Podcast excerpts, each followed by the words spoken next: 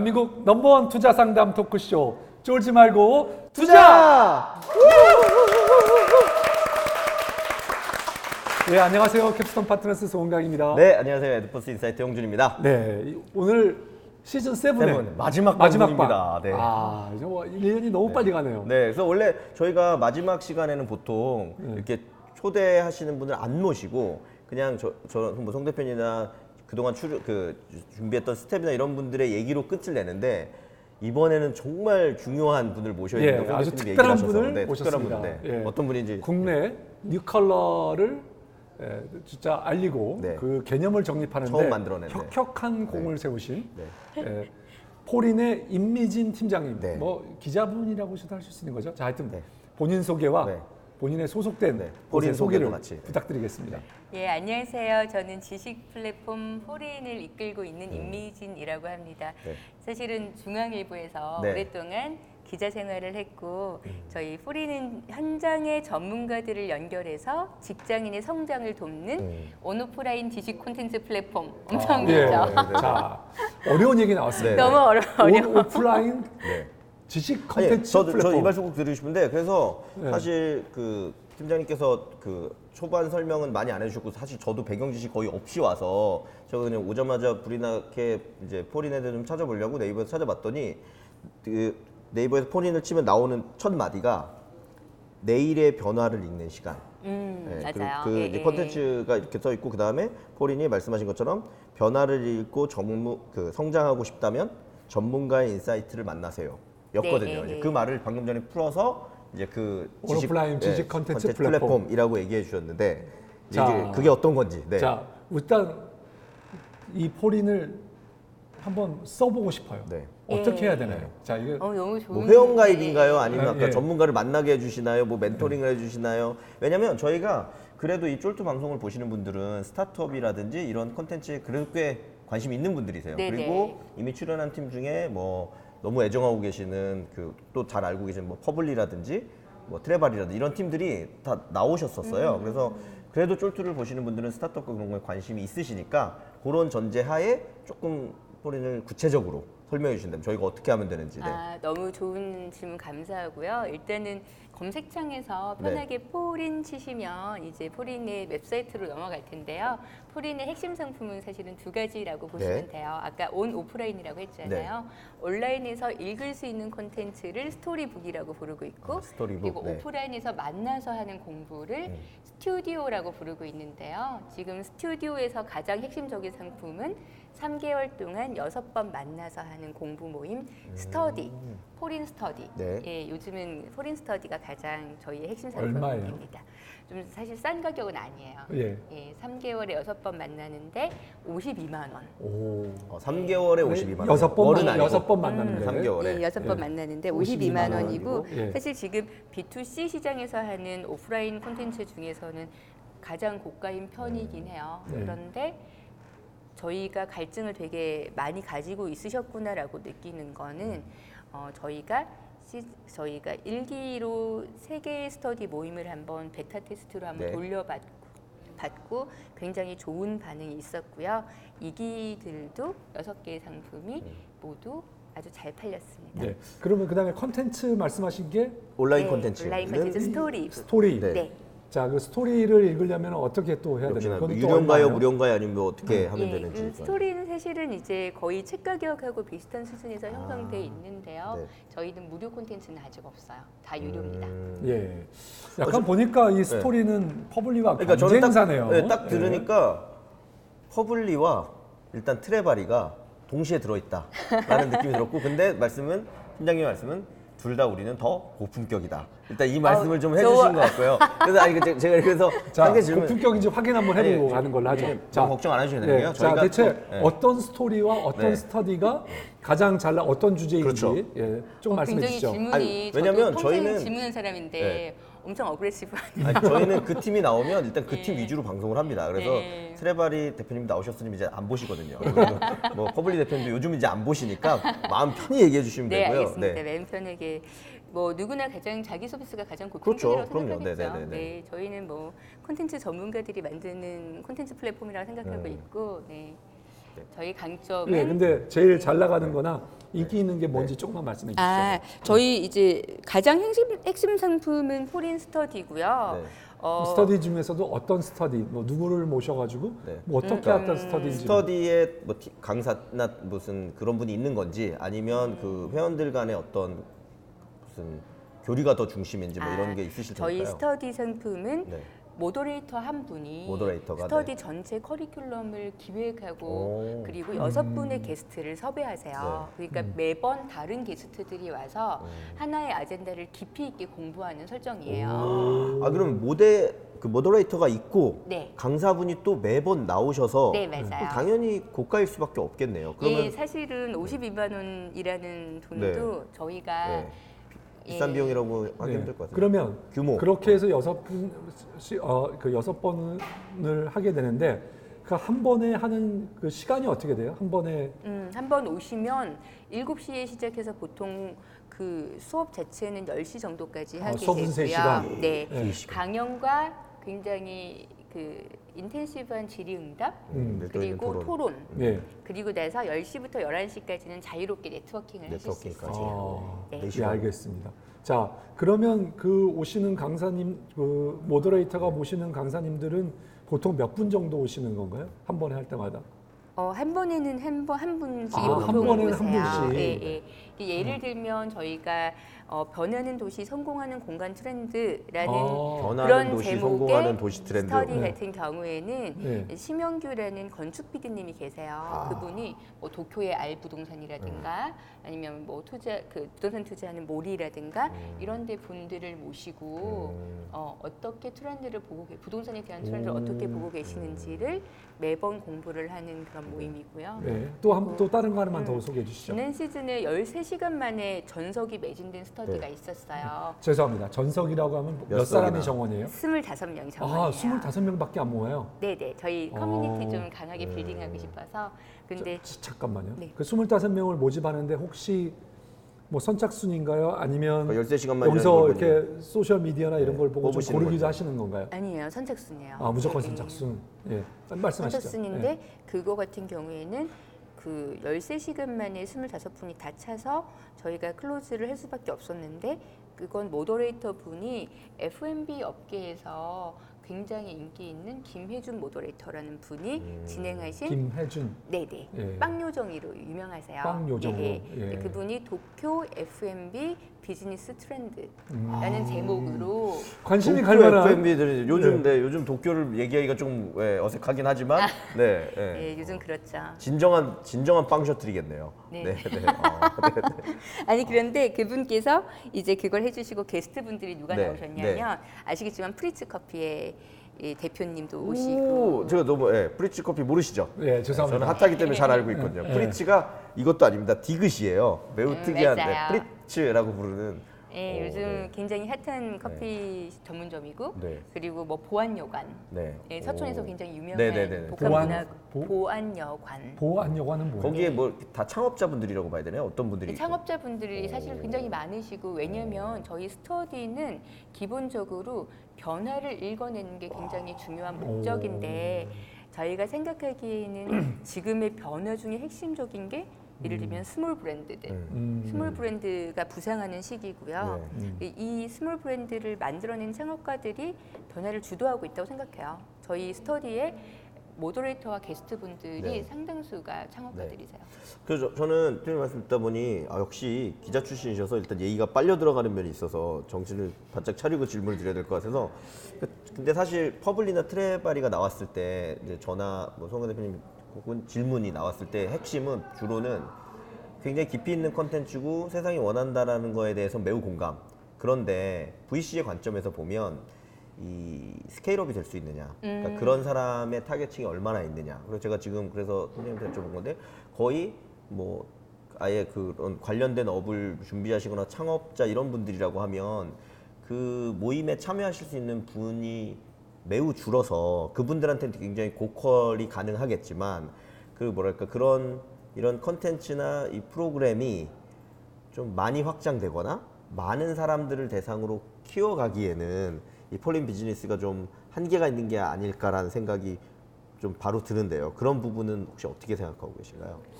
저희는 사실은 콘텐츠 서비스를 전문적으로 했던 사람들이 만든 팀은 아니고요. 이제부터 콘텐츠 서비스를 해야겠다라는 생각을 하면서 콘텐츠 서비스가 뭔지를 배워가는 네, 네, 기간이긴 해요, 사실은. 근데 지금은 저희가 되게 자랑스럽게 생각하고 있는 거는 폴인이 작년 8월에 서비스를 launching을 했거든요. 네. 그리고 불과 1년 정도 아직 좀 안 된 시기에 음. 저희가 원래 핵심 제품이 컨퍼런스였는데 네. 컨퍼런스에서 아. 충분히 주지 못하는 만족도가 뭘까라는 고민을 하다가 음. 이 컨퍼런스 중심의 비즈니스가 지금의 스터디로 pivoting을 음. 한번 했어요. 근데 피, 스터디로 pivoting을 하면서 저희가 아 컨텐츠 서비스라는 게 그냥 컨텐츠만 주면 되는 게 아니라 컨텐츠에다가 공간 경험이랑 음. interaction을 얹었을 때 음. 만족도가 완성이 되는구나라고 지금은 막 공부해 나간 한 단계고 음. 사실 아까 말씀하신 확장이라는 부분이 네. 저희한테 굉장히 큰 숙제인데 음. 사실 오프라인의 모임이 스카이럽이 마치 온라인의 플랫폼처럼 가능하다는 걸 보여준 사례가 트레발이잖아요. 그렇죠. 예, 네, 네. 트레발이가 굉장히 좋은 구조를 네, 네, 가지고 사실 뭐 400여 개의 네. 모임까지도 많이 커졌죠. 예, 네. 확장을 맞습니다. 하고 네. 있잖아요. 저는 사실 저희가 지금 고민해야 하는 단계는 음. 확장이 아니라 우리가 만족도를 끝까지 줄 수 있는 음, 굉장히 완성된 모델의 콘텐츠 서비스를 만들 수 있느냐라는 음, 부분에 집중하는 단계라고 생각하고 있고요. 그걸 해냈을 때 그 다음 단계로는 그럼 이걸 어떻게 플랫폼처럼 만들 수 있느냐. 음. 저희가 포린을 작년 1월부터 구상을 했는데 네. 그 구상을 할 때부터 저희가 가지고 있던 생각은 일단 첫 단계에서는 미디어 핏으로 간다. 네. 우리가 굉장히 집중해서 콘텐츠 서비스를 만들어 본다. 그 다음에 플랫폼처럼 확장한다. 간다. 네. 예. 예. 1단계를 알겠습니다. 하고 계신다. 네, 예. 너무 자, 아, 아닙니다. 길었죠. 네, 네. 충분히 충분히 자. 폴인은 이제 그렇고요. 사실 오늘 우리 임미진 팀장님을 네, 모신, 모신 이유는 이유가, 예, new collar. 예, new collar를 잘 모르는 분이 계실 것 네, 같아서 네, 네. 대체 new collar가 네. 어떤 사람 누군가요? 좀 네. 설명을 해주시면 그? 그리고 책도 가지고 나오셔서 네. 뭐책 얘기 음. 함께 얘기해 주시면 좋을 것 같습니다. 뉴칼라는 원래 화이트 칼라, 네, 블루 블루 칼라 칼라, 네. 이렇게 노동자들을 구분했잖아요. 그런데 이걸로는 설명이 안 되는 새로운 시대의 인재들이 있다. 음. 그래서 처음 이 말을 쓴 거는 IBM이었어요.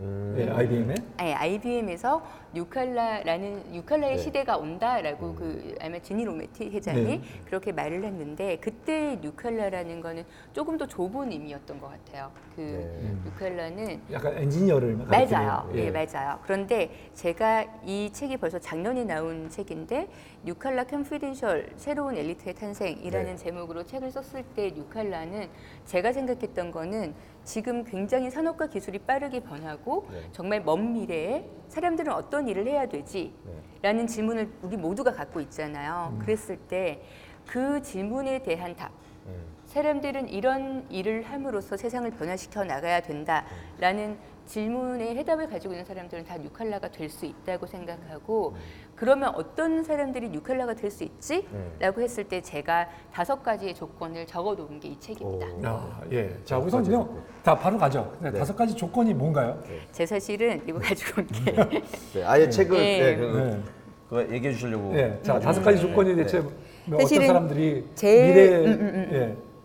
제일 가장 중요하게 생각하는 조건은 뭐냐면 이제 변화를 읽어야 된다는 것 변화를 같아요. 읽을 수 예, 있느냐. 예. 예. 많은 사람들이 사실은 미래를 불안해하는 이유가 뭐냐면 원래 변화를 두려워하는 건 인간의 본성이라고 누가 그러더라고요. 심리학에서도. 예, 뭐 생물학적으로도 그렇다는 네, 말이 맞아요. 있죠. 네, 어, 네, 어. 네. 그러면 사실 누구나 생각하면 어, 내가 겨우겨우 적응한 이 세상이 또 변해서 또 어떤 일이 생길지 알 수 없고 다시 그러니까요. 적응을 해야 되고 그럼요. 당연히 변화가 싫죠. 네, 네, 네. 그런데 제가 생각할 때는 뭐든지 새로운 것들을 굉장히 호기심을 가지고 바라보고 음. 이 다음에는 그럼 뭐가 나올까라고 보는 그런 마음가짐이 음. 굉장히 중요하다고 생각해요. 네, 네. 지금 같이 변화가 굉장히 급격한 시대에 네. 더 중요하다고 생각하고 네. 그게 그래서 제 1번의 예, 조건이에요. 변화를 읽을 수 있는 사람. 네. 그다음에 네. 이두 번째 조건은 디지털 literacy예요. 예. 근데 디지털 literacy라는 게 밤은 코딩을 해야 된다는 건 아니고요.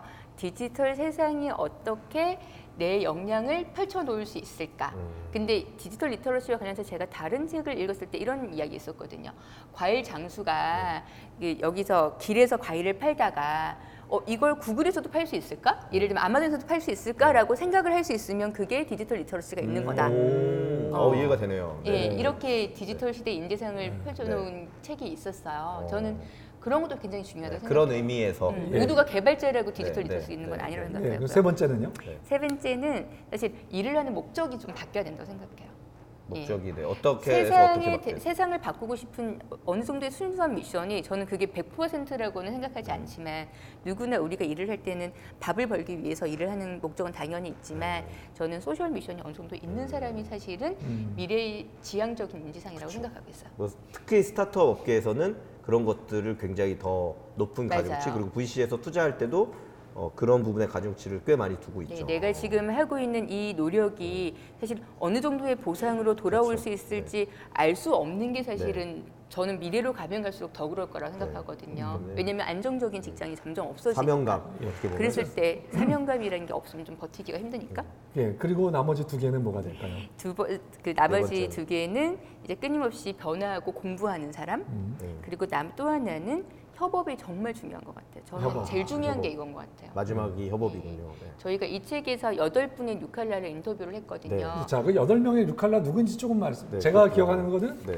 예, 비바 리 퍼블리카의 이승건 대표님. 토스의 이승건 대표님. 네. 그 다음에 그 두 번째가 네. 그 김동호 대표님. 네, 맞아요. 네, 그 캐시노트에 한국- 캐시노트 한국 신용- 신용 신용데이터. 신용 데이터. 네, 네. 그다음에 김동호 대표님. 네. 그, 그 아트워크 아트벤처스 아트벤처스의 문효원 대표님. 대표님. 예, 그리고 알토스 벤처스의 지금 아, 박- 파트너이신 박- 박희은 박희은 수석 심사역. 파트너님. 예. 네, 네, 맞아요. 예. 그리고 삼성 SDS에서 인공지능 개발팀에 계시는 이치훈 상무님하고 아, 네, 쪽, 예, 네. 그다음에 아마 그 헬스케어 쪽에 네. 스타트업 하시는 김치원님. 네. 네, 이분은 서울 와이즈 재활 요양병원을 네. 운영하고 계세요. 네, 네. 그리고 이제 크리에이터로 유명하신 태용님, 네, 김태용님. 네. 예. 유명하시죠. 네.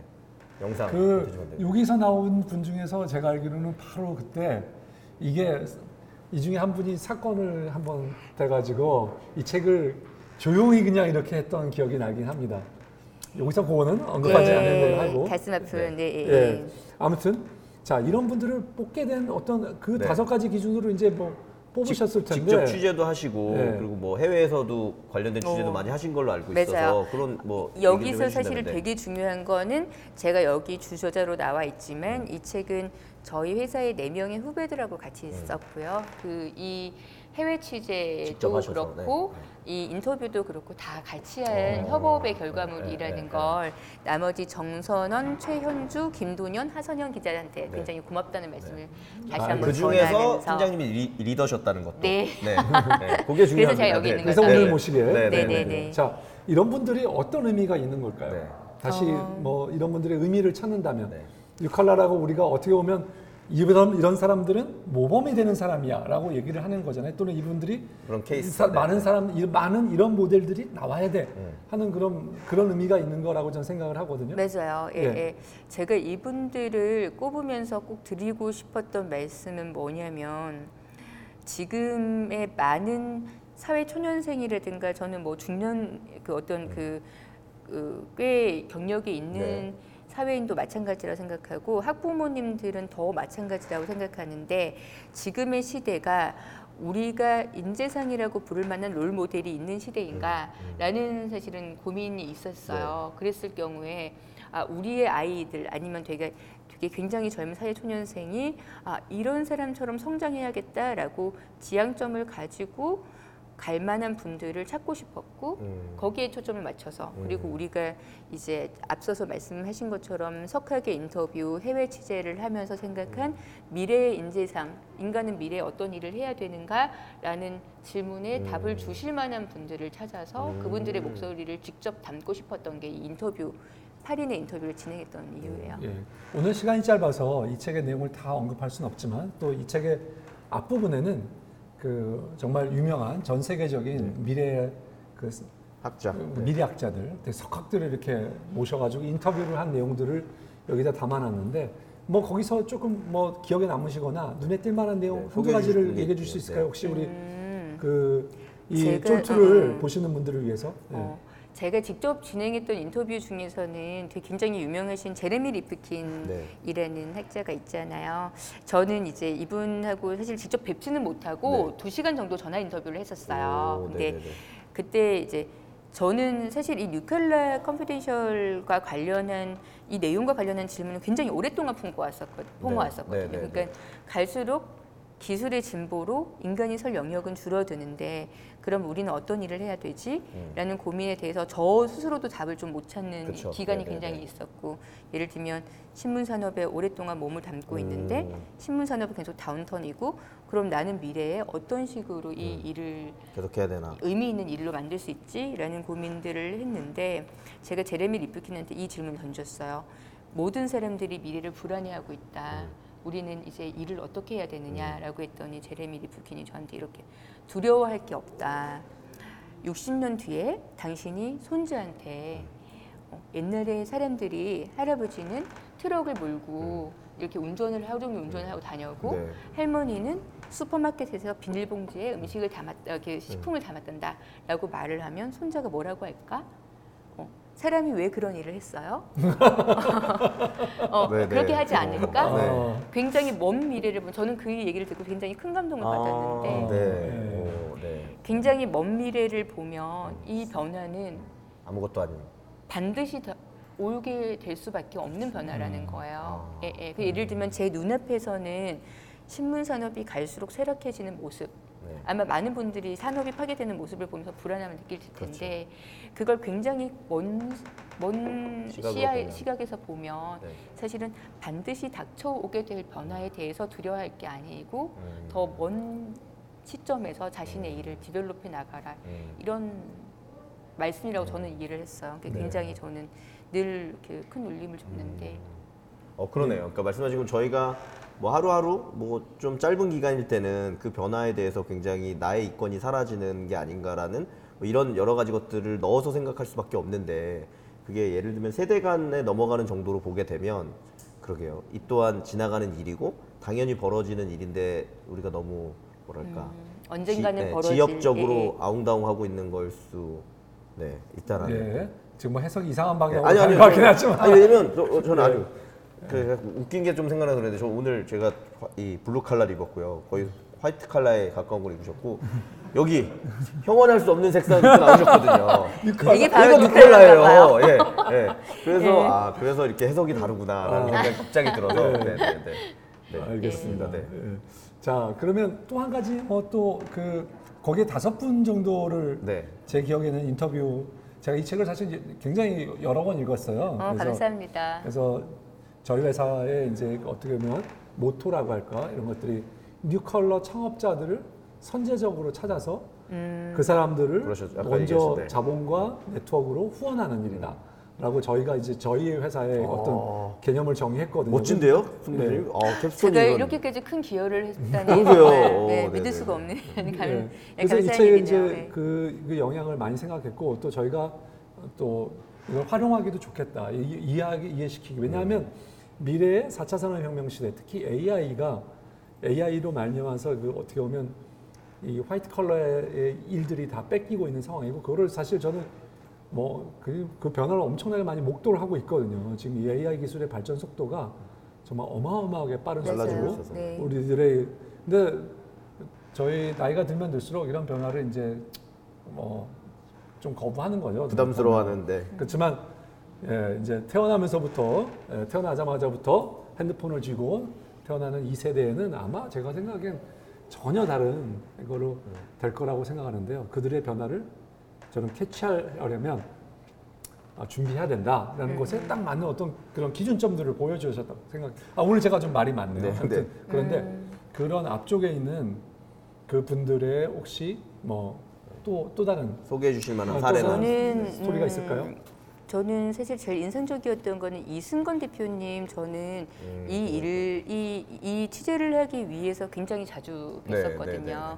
근데 그분께서 이 다섯 가지의 조건에 굉장히 박수를 치며 동의를 하시고 음. 근데 그 중에서 제일 중요한 조건이 뭐라고 생각하느냐라고 했더니 제일 마지막 조건인 협업, 협업. 손잡고 일하는 손잡고 법을 알고? 있는가. 예. 제 생각에 이걸 정말 저희가 지금의 많은 학부모님들이 교육과 관련한 고민을 하시잖아요. 네, 네. 그렇지만 사실은 빠르게 변화는 못하고 기존의 방식대로 교육하시는 분들이 많으시죠. 네. 그런데 만일 누군가가 이 다섯 가지 조건을 들이맞는 사람, 들어맞는 인재가 반드시 어, 잘 될 거야. 예를 들면 돈을 많이 벌 거야라고 했을 때 이런 관련한 과외가 생길 수도 있다고 생각해요. 저는 음. 절대로 과외 같은 걸로는 바꿀 수 없는 가장 critical한 포인트가 저는 손잡고 일하는 법이라고 생각하고 지금의 교육이 가장 못 키우는 법 부분도 바로 이 부분이라고 생각하거든요. 그러면 그, 그 말씀 주셨으니까 혹시 그러면 그 협업에 대해서 뭐 노하우나 방법이 딱 있지는 않겠지만 그 협업을 아까 잘하는 이 new normal이 되, 그 뉴칼라가 되기 위한 그런 어떤 뭐 특징 혹은 어떤 방식이 중요하다 뭐 이런 거에 대해서 좀 소개해 주실 수 있을까요? 사실 우리 그 아이들이 협업이라는 게 굉장히 익숙하지 않은 이유는 네. 교육이 굉장히 경쟁적이기 때문이라고 생각하거든요. 음, 한국 교육 자체가 예, 예. 그리고 그러네요. 함께 뭔가를 만들어 본 경험이 없기. 때문이라고 네. 생각하고 사실은 저도 기자로 오래 일하고 폴인이라는 팀을 맡고 나서 굉장히 가장 힘들었던 것 중에 하나가 뭔가를 함께 논의를 해서 만들어 본 경험이 사실은 많이 없구나라는 음. 거였거든요. 네. 근데 그런 사실은 경험에서 나오는 약간 배려, 커뮤니케이션 능력, 음. 절대로 기계가 대체할 수 없는 것들이잖아요. 그런 부분들을 키우는 게 되게 중요하다고 네. 생각하고 그래서 교육계에서는 사실 프로젝트형 교육이라는 게 굉장히 인기가 있는 게 바로 오. 그래서거든요. 네. 옛날에는 이제 뭐 각자가 잘하면 그쵸. 그걸 가지고 나래비를 네, 세워가지고 성과 평가를 하는 어, 방식이었는데 누가 더 나은 인재라고 이제 평가를 했었는데 그렇죠. 이제는 프로젝트형 교육은 여럿이서 같이 해서 뭔가를 해봐야 돼요. 음. 거기서 협업의 결과물이 나와야 되고 그 과정에서 아 내가 어떻게 하지 않으면 다 같이 잘 되지 않겠구나라는 것들을 몸으로 배우는 게 사실 되게 중요하다고 음. 생각하고 저는 유칼라 컴피덴셜을 취재하면서 정말 배운 것은 이 모든 변화에 가장 앞단에는 교육의 변화가 필요하다. 음. 예, 알겠습니다. 자, 모든 변화의 그런 변화 앞단에는 앞단에는 교육이 변화가 필요하다로 필요하다. 저희 어. 일부를 네. 잠깐만 어, 마치고, 마치고 쉬었다 쉬었다 가도록. 하겠습니다.